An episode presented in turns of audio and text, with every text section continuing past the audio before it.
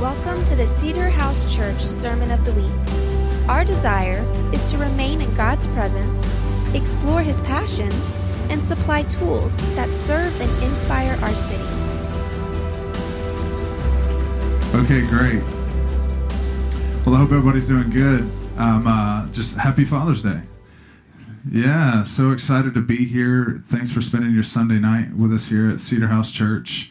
Um, on a holiday on a Sunday night, you never really know who, who's going to show up or, or what it's going to look like. So it's always fun just to see who's who's here. So so glad that you've chosen to be here tonight.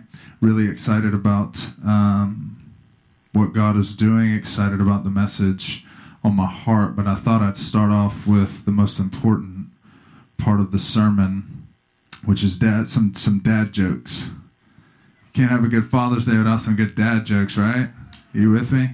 The purpose of dad jokes is that they're not funny, but these are kind of funny to me. But I'm a dad, so I've lost all sense of what's cool or funny. Uh, so studies show that overweight women live longer than the husband who told them about their weight problem.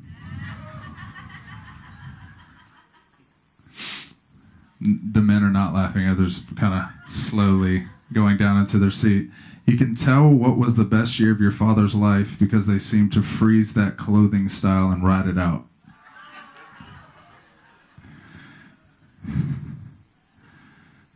That's funny.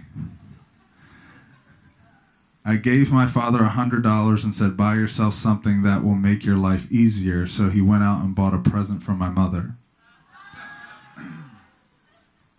Sometimes, this is me. Sometimes I'm amazed that my dad was able to create human beings from scratch, yet struggles to assemble the most basic IKEA cabinet. Oh, that's funny. Well, awesome. Well, I just, um, again, so excited for everyone to be here. Uh, I, I, do have something that has been on my heart. Um, this uh, this issue of fathering has been something that's just been in my life um, for quite some time. So I wanted to kind of the the perspective of today's message around the topic of learning to father everyone around you. Um, it doesn't matter if you have kids or you don't have kids, or how much influence that you have. If you are a male, you can father people around you, and learning how to father a city and learn how to father people in your environment is just very very important. So that's kind of the lens at which I'm kind of looking at today through. So the entire Christian life is based on this foundation that God is a father. Uh, here at Cedar House, our number one core value is that God is a good, loving father. So we, we have the Trinity, which is Father, Son, and Holy Spirit, and they're all very, very important. Um, but Jesus came to reveal to us the Father. Jesus' main goal and aim, boiled down into one point, was to reveal to us the Father. And so and, and when you, if you keep hanging around Jesus long enough, what he does is he puts the attention on the Father. He, he, he shows you truth. He shows you revelation to get to the Father. It never just sits on him. And then Jesus tells us in the book of John that the Holy Spirit would continue doing what his, what Jesus had been doing, and then he would also remind us of the things Jesus was doing. Well, what was Jesus doing? He was showing us the Father. This just the job description of the Holy Spirit and, to, and for Jesus to reveal to us the Father. The entire narrative of the Christian life is that God is a Father, and it's also probably the most misunderstood as well. It has the most pain around it because of our natural perspective of what a father is. Whether you had a bad situation, movies, society, we get our perspective of who we think God the Father is from our natural form of a father. But God's not like that. He's very different. So this may be new news to some of you, but God is in a good mood and God is not mad. God knew the plan. Your mistakes don't scare him. He's not threatened by your unbelief. He is not out to get you. He's not a police officer in the sky. That's not what Jesus modeled at all. He modeled a kind, loving father. And something happens to you when you shift your heart's posture to knowing him as a father, not just as God, not as a sovereign God, but you learn him as a father. Jesus said, called him Abba, Father. The word is Daddy God. Jesus, it's actually dada. But I feel like I lose the crowd too much when I say dada. Now, he, he literally went around saying, calling him daddy. He had that type of childlike connection with the Father. And so it's his kindness that leads to repentance. See, we, we, we're okay with Holy Spirit, we're okay with Jesus. When it gets down to God the Father, we're kind of uncomfortable with that. Most of us, unless you've been through some sozo, you've kind of probably gotten that taken care of. but what happens is we we have this fear around him being a father, fear around him being a dad. And the privilege and the honor of the Christian life is to move into sonship or being a daughter and knowing him as a father. And everything changes when you know God as a father. A hundred percent everything changes. I can watch certain Christians and I can see them shift from he's God into he's a father. There's a rest that comes with it. There's a peace that comes with it of knowing that he's got me. And he's got me because he's a dad and he's a really good father. So everything we do is based on the central subject of God being a father. So as I mentioned, everything shifts when you know him as a dad, when you know him as a father versus just Jesus or versus just him being a God. So I'm going to share with you a little bit of my journey of um, of going from what I want to call orphan behavior into knowing him as a father. Because if if you don't, what you view him like is how you manifest yourself to everyone around you. So if you, with the way you see him as a dad, is how you behave, and that's how you father everyone around you. So it's hard to father someone if you don't know what it's like to be fathered. Can I get amen? So learning to shift your perspective to know what he's like is just very, very important. So um, about 12 years ago, I was at a conference and I got prophesied over by Shawn Bolz. Anybody know who Shawn Bolz is? Raise your hand if you know Shawn Bolz. Okay. So it's fun. I used to tell people I got this prophetic word, and they're just like, yeah, whatever. I'm like, no, this guy's like really prophetic. And now he's really well known and famous. And so I'm like, that that's the guy. He he's the one who gave me the word, you see. Um, not that it makes it more important, it's just fun. Um, anyway, he's just a really prophetic guy, definitely an influencer in our stream, uh, definitely an influencer in our community. So, anyway, a small group of people, he called me out and he prophesied over me. I was in college. I had no idea what I was doing. I mean, I, I, I was so aimless when I was in college, high school. I mean, I literally just tossed by the wind, had no foundation. Nothing was built on a rock at all. It may have appeared that way on the outside. I'll tell people that. They're like, really? You always felt like you were really astute, knew what you were doing. I'm like, dude, it was a mess going on in here. You want to know what I'm talking about? So he, he prophesied over me. He said, um, we've talked about this a lot in the school, but for those who don't know, he said, um, he said, I, I see you doing business and church, and somehow it eventually lead into politics or government. Business and church, he said, looks like this type of networking thing is what I see. so for those of you close to me know that the business and, and obviously the church thing is is starting to form. And most likely the government thing will eventually happen um, or if we're really going to believe in prophecy, uh, it's going to happen to some extent, or whatever that looks like. But at the time, it was so over my head. I had no idea what he was talking about. I, I literally couldn't tell you what a Republican or Democrat was at like 22 years old. Not kidding. I mean, I did. I knew nothing. I didn't care. I'm not even overly passionate about it right now. I just know that it'll come in time. The way I've kind of watched my prophetic words work is it's going to happen because God said it would happen. And I don't, I just need to stay ready. Amen. When you get a prophetic word and it doesn't make sense, don't just throw it away. Let it be an anchor or some type of guidepost. So if it's a word that really stuck out to you, just every time you hear that word or see that color, whatever it is, just pay attention. Let the let the light go off. Like, oh yeah, I remember that. Remember that dream I had or that prophetic word I had. So I'd left that night. I just said, okay, I have no idea what's going on um, that'll be fun to see what God does. So fast forward a couple more years, Stacy and I moved to Seattle. Most of you know our story. We were I'm born and raised here. We moved to Seattle, started doing a bunch of ministry stuff out there. For we were out there for four and a half years, and um, in that time, that was right around the time when Bethel Church in Redding, California, uh, for those of you don't know, is a church out there is just really influential um, to, to this body and to Stacy and I. It was right when revival really was like kind of hitting. It's just miracle signs and wonders. The presence of God was happening. It was just like, and we found out about it. It was like this secret before now the, the world has now heard about it. Um, so what we were doing in this this group in Seattle, we were driving down to Redding as much as we could. It was an 11 hour drive, but we were young and hungry, and it didn't matter. And just as much as I possibly could, I was down there as long as I could stay. I mean, just got to get more of that, whatever's going on there. You, you, chase it till it chases you. So we just we just kept going down there. So when we were in Seattle, I started a healing room. So a healing room is there's actually New Life actually does one.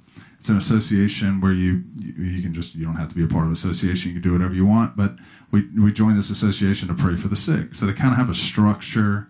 And the whole goal is for we did it on a Monday night, and people would walk in and we would just pray for them, pray and prophesy over them. The goal was if you've got cancer, if you need healing, just come in and we'll pray for you. So we were just going for it. We started it the day that we started. It was on 11-1. It was November 1st. I remembered it. The, the the healing room we called it healing room 1111 which is kind of cool so uh, i remember so we like planned this thing out we had this like grand opening night and um, but what happened about a month before is we realized there was a conference coming in Redding. but the conference fell that tuesday wednesday thursday so the only way we could get there well, we had to make a strategic decision we can push the healing room or cancel it and go the and and then leave that Monday, or we could just drive through the night.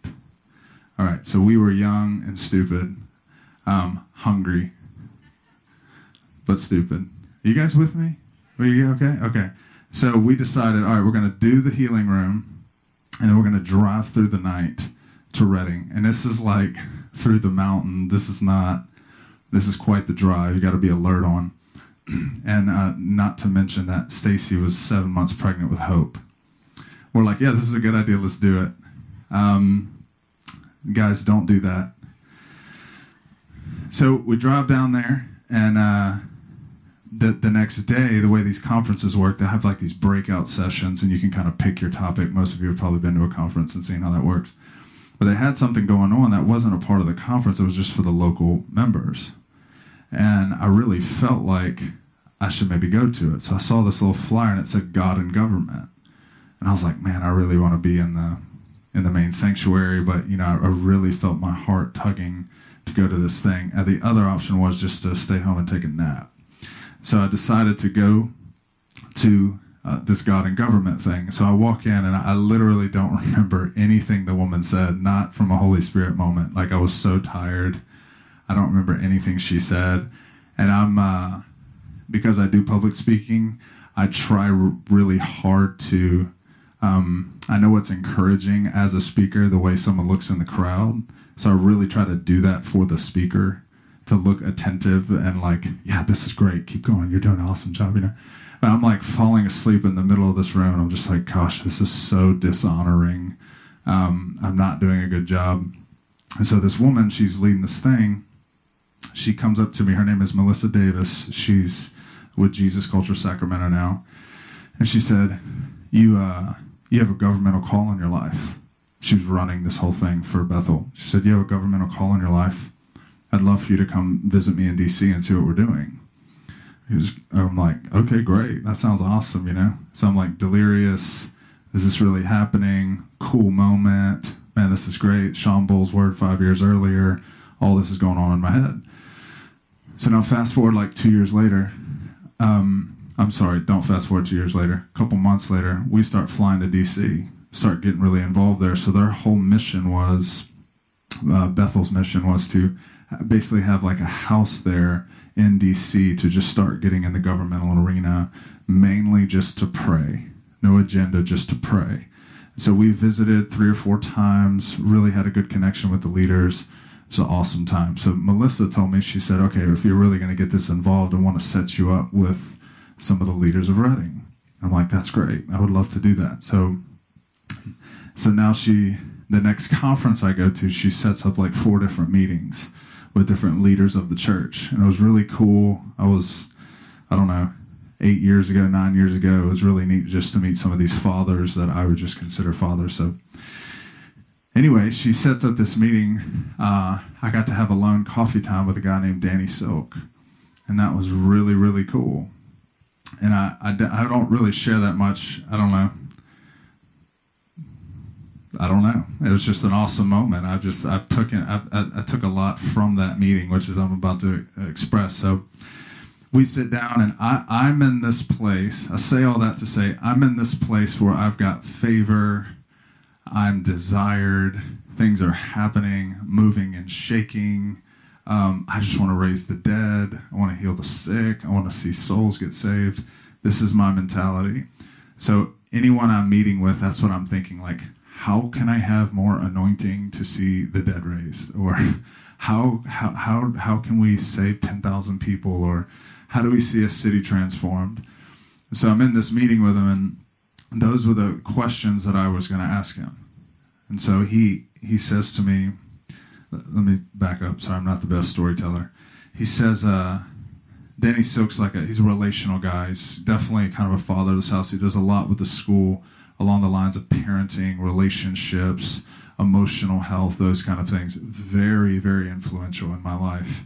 And so uh, we sit down and he just starts asking me good questions. Now, this is something that he actually teaches, which is to, when you don't know what to do, just ask good questions. Or when you're trying to get to know someone, ask good questions, which I now do that. I try my best to. So my mindset is let's raise the dead. And so he, he starts asking me these questions like this who are you in covenant with? Who are you serving? Who are you covering? Why isn't your wife here with you? He's he's asking me these these questions. The what what he's saying to me is if you want to establish longevity in your life, these are the things that I'm that he's looking for. And I left this meeting thinking, I, I am a complete orphan and have I am running around crazy. I got I got to have a moment with with a father figure and I realized I have such orphan, self-absorbed behavior. I'm only looking out for myself and I want to accomplish something so I can feel a sense of achievement, so I feel self worth. And all of this was coming from a place where I thought was good. I thought that God wanted me to do a bunch of things for him. And I thought the best that I knew, the best that I knew was that it was a good thing. And Danny just slapped me upside the face. In such a fatherly way, let me know you are failing, son. And you need, no, I'm kidding. He didn't say that the, the funny thing is, is he he was just I think he was just trying to get to know me, and the Holy Spirit just hit me so hard of like, did you see what he paid attention to? Didn't ask me any questions about anything that I thought was cool. Very much on just the relationship. So what what I had realized through that journey, when I started realizing how much of my orphan behavior and how much I didn't see God as a father, is that I didn't father anyone around me no one around. I was not covering anyone intentionally, and I was leaving people exposed. And throughout that journey, there are three main topics, subjects that I feel like God has been working on me with, and I want to share those three things with you. That sound good? Before I, before I do that, I want to say one thing: the the enemy slash society is I'm going to say society because I don't like giving the enemy the credit, is trying really hard to bring confusion amongst men and women and the roles of men and women. And it's it's really important, men. I'm shifting now. I'm talking to you guys. It's really important that we take up the space and the responsibility that we're supposed to take up. When I talk about a man being bigger, I'm not talking about oppressing women when I talk about promoting women, I'm not saying put down men. There, there's a role, there's a relationship there. Don't have time to go into. All I know that is most issues come from men hiding instead of taking up their position they're supposed to be in. And so, guys, this is not, you do have a choice, but the shift is to start thinking of taking responsibility as being a man. Um, Melissa said it at the beginning, this isn't in a weighty way, but it is in a responsible way as men, we need to take up the responsibility of being who we're supposed to be. Amen? Okay, so the first thing that um, I feel like um, God has been working with me on for a long time is that one of the things that fathers do is they promote. So fathers promote, they don't suppress. Jesus perfectly represented the Father and when the way Jesus behaved, he's modeling the heart of the Father. And Jesus was trying to instill values and promotion to everyone around him all the time.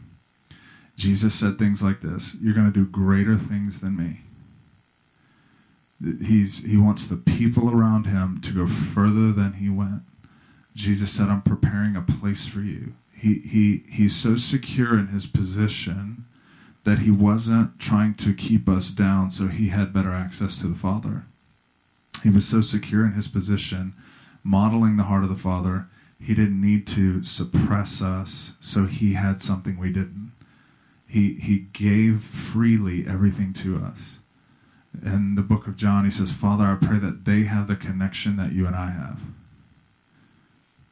So he's modeling the heart of the Father, that, that they would connect the same way that we connect. Jesus so selflessly was promoting everyone around us. Just put that tangibly with your own kids.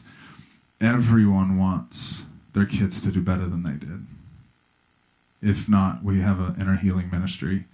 Um, you, the desire of every parent is that they go further than you went. Uh, for Stacy and I, we have four kids, and we'll kind of end the night and we lay down. It's like our, our concern is not so much, honestly, that our kids are going to like be on drugs on the side of the road. It's more like, will they surpass us? Our our intention is that they go further than us. We look at each other like, are we doing okay? And what that means is, you know, are we are we promoting putting virtues in them so that they'll be successful, as successful as as we want them to be? And that's the heart of every father. Fathers promote they don't snuff out. So, what does this look like for everyone around you? Every, everyone around you, you think about it like this fathers don't compete, they promote. When someone around you gets a gets um, increase, when someone around you gets breakthrough, if your heart jumps to that's inspiring or I want to celebrate them, that's the heart of a father. If it turns to jealousy and, and disconnect, that's not functioning like a father you should want everyone around you to be more successful than you. Listen, I don't know how else to explain it. It's just the way the heavens economy works. If you're successful, if I if I live my life serving you for you to be successful, it comes back to me. Jesus is modeling this for serving everyone around him. So the first thing, guys, that we're supposed to do is promote everyone around us. We never suppress. We never leverage ourselves to suppress someone else. It's always promoting. Can I get an amen? Okay. Uh, number two is to protect. This one means a lot to me. so obviously, I believe in physical protection, but I'm not talking about that one right now. Um, again, Jesus modeled the heart of the Father, and there's this moment where a prostitute gets caught in the act of adultery and thrown at the feet of Jesus. Everyone know this story. The the amount of poor decisions and situations that this woman had put herself into to sell her body like that, we would think that she deserves to be exposed. Like she deserves something bad. That's the natural way of thinking. And so they find her and they want to expose her. The fathers protect, they don't expose. So this type of behavior goes and grabs the woman and throws her at the feet of Jesus to expose her. Just think about that. The religious minded people to feel more clean and close to God, go find a problem in someone's life, make it public, and bring it before God so they feel clean. Did you get that? Okay. Jesus, in a moment, to show himself powerful, chooses to cover and protect this woman. Jesus modeled the heart of a father. This was a father daughter moment, and he protected the woman who deserved to legally at that time be stoned. That is the heart of a father. He's protecting her, not exposing her. Can you imagine being a part of that moment? Just absolutely amazing that that's God's response to someone who's made poor decisions, obviously very broken situation, to protect her, not expose her. And put that kind of practically into my own life. We we had friends over like a month ago. We're just all hanging out um, in the kitchen, and people are outside. And Penelope's my third daughter. Um, I have all four girls and she she comes in and she kind of stops and looks at me. And the way she kind of stopped and looked at me uh, every it was just kind of noticeable and everyone in the room kind of looked at her. And i saw the way she looked at me. And she had the look that like a, the nonverbal look of parent and daughter father daughter moment. Like i just pooped my pants. And she's she's at an age where she's picking up that's not something that's supposed to be celebrated around a bunch of people. And she's at an age where she can tell people are looking at me when I'm talking. Like she's figuring out perception, right? And she looks at me and I said, I said out loud in front of a couple of people, I said, Did you poo poo your pants? And she kind of went down trot and she kind of walked over to me. And I literally said out loud in front of people, I said, I just exposed you, didn't I? So it, I, I, know that's my. She's not going to need sozo for that moment. Thank you, God. Um, but my point is, what a father's heart is. She, she, I knew there was a problem, and all I needed to do was take her in the back, clean her, clean her when no one's looking, don't expose, protect her in that moment, and let her be. Are you with me? Fathers protect everyone around them all of the time. So, how do we do this to everyone around us? How do we father everyone around you? I, I'll tell you one way not to do it is gossip. Gossip is taking your lot and throwing it at the person who you want to be exposed.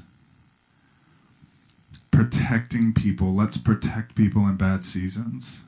Let's protect people when they're not behaving how they're supposed to behave. See, a father sits on the gold on someone's life, not looking to expose, I'm looking to protect, I'm looking to point out the good and sit on that. You with me? That's that's a big deal. I, when I found out, I don't know it's just my personality. When I found out that it was a really high Christian virtue to not judge someone but protect them, I was like, I really like like some. It was like, oh, we can pray for the sick. It was like a, a whole new world of, okay, so I don't show my holiness by judging. And I just I saw it modeled, and I was like, oh man, I love that so much. I love that I can protect someone when when the rest of religion's trying to expose them. I mentioned this a couple weeks ago. Well, what what happens when the political spirit exposes. The political spirit is sly, it adjusts what it needs to gain favor with multiple sides. And so, what the political spirit does is it wants to expose to gain favor with another side. You with me? And, and, and in that shifty thing, we're not protecting anyone. So swallow a comment that could give you brownie points with someone else if it's going to expose someone. Amen? When in doubt, if you're thinking you're protecting or not, just stop talking. That'll always do good. Okay, and the final one um, is provide. Fathers provide. Um, the provision of God is such a big deal to me. My in my transformation of coming out of orphan behavior, I'm obviously still in my process, but from where I've come right now, this is the number one way that I've learned God as a father is through provision. So God has unlimited resources for us. And that's not a theory. That's 100% true. Jesus never came across a problem and said, There's not enough to fix this issue. Jesus never said, You're probably going to have to lower your dreams because there's just not enough. Jesus never thought in lack. In every situation, he had more than enough. Our Father has unlimited resources. I don't, I don't have time to go into this. I have multiple teachings on our podcast on this, but it, it is 100% true that you have access to everything that the Father has, and He has unlimited resources. I'm not saying He's a slot machine. I'm not saying you don't have to steward. But when you can shift your perspective into God has more than enough and He will provide, you start to dream. You start to think bigger. God will provide. Jehovah Jireh, God the provider. It's very important. He's a father and he protects. He's a father and he has more than enough. So with our own kids, we we work on our language a lot. Parents, I would encourage you to do this. We don't lie to them. We just say things like this. They want to buy something, and we'll say, we, we, we never say, we can't afford that. You will never hear that out of me Stacy's mouth. It may be true. We'll say something like this We're choosing to put our money here. We are stewarding to get this. We're investing here. Not, there's not enough. Why am I doing that? I want my seven year old thinking, my dad has more than I know. I want nothing limiting her dreaming and her thought process. Why is that? Because when she's 25, she's going to be faced with some realities and she's going to have to choose is God my provider? And I don't want her to have to her to go through so many lines of thinking of lack before she says yes to that. Are you with me? Learning how to model unlimited resources for our children and for the children around us is so important, guys. I'm telling you, it's so important. Within that is stewardship. Within that is working hard. Within that is allowance. Just the language that we're using can't be lack. Amen? All right, so what does that look for everyone around us? When people get around you, if we're fathering people, they need to think, man, when I'm around you, I feel like there's just more opportunity. I I dream bigger when I'm around you it feels like things are more possible. Just think about it. If you, if if someone comes to you, some of you have probably had this happen. We get excited about something and we go share it with someone, and someone's like, "Yeah, probably not going to work." Okay, that's not it. Fathers, the first response is, "Let's go, let's do it." Hey, nothing's impossible. Let's make it happen. people should, if we're fathering, they should feel as though they're dreaming bigger around us. Things are more possible and there's more resources because they're hanging around us. So, the three things promote, protect, and provide. And I'm going to close with this. Your first ministry, guys, is to our family, internal family, your wife and your children. This is it, it is so easy to dream outside of that unit. It is so easy to look for affirmation and identity outside that unit. But everything has to come through your wife and children. We can't dream outside of covenant. We, we can't afford to not think and do all of our dreaming needs to be through our children and our spouses. A quote that I love is the light that shines the farthest shines the brightest at home.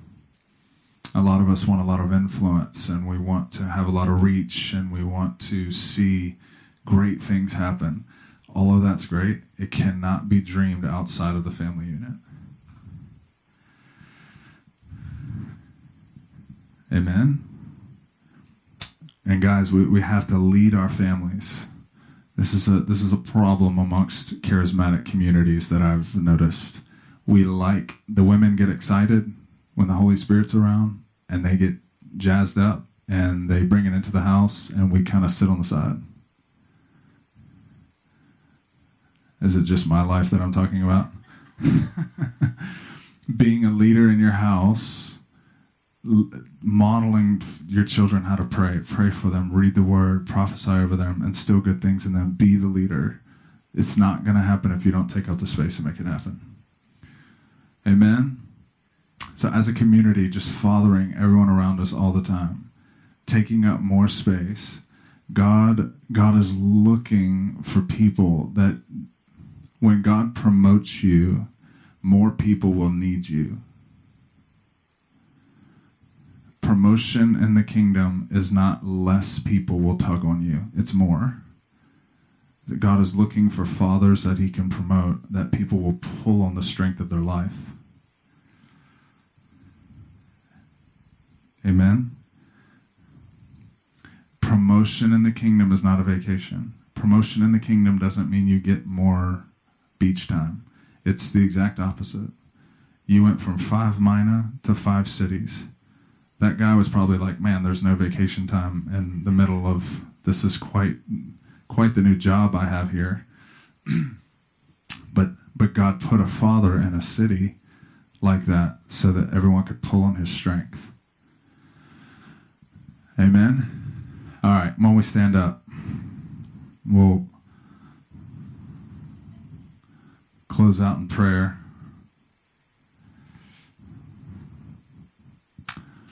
Um, we've asked some of the women that were in the School of Ministry to be the prayer team tonight. And so, guys, if you are, if you would like a prophetic word, tonight's your night. Sound good? We also have beef jerky for all the guys. Beef jerky and coffee. Come on now. Isn't that strong? Three different variations of beef jerky as well. Um, it's all about abundance here. We have more than enough. So good. All right, well, we'll pray. We'll close it out. Father, we thank you so much that you are a dad, that you are a father, that you're a good father, and you do things really well. Thank you that you promote, protect, and provide for us so well. Thank you for the identity that you put in us and the footing that you put us on. You put us on a straight path. So we love you. God, I pray as a as a community that we would learn how to father one another and lead one another well. Pray for protection over our community and revival in the city. More resources to accomplish everything that you've put in our heart. In Jesus' name. Amen.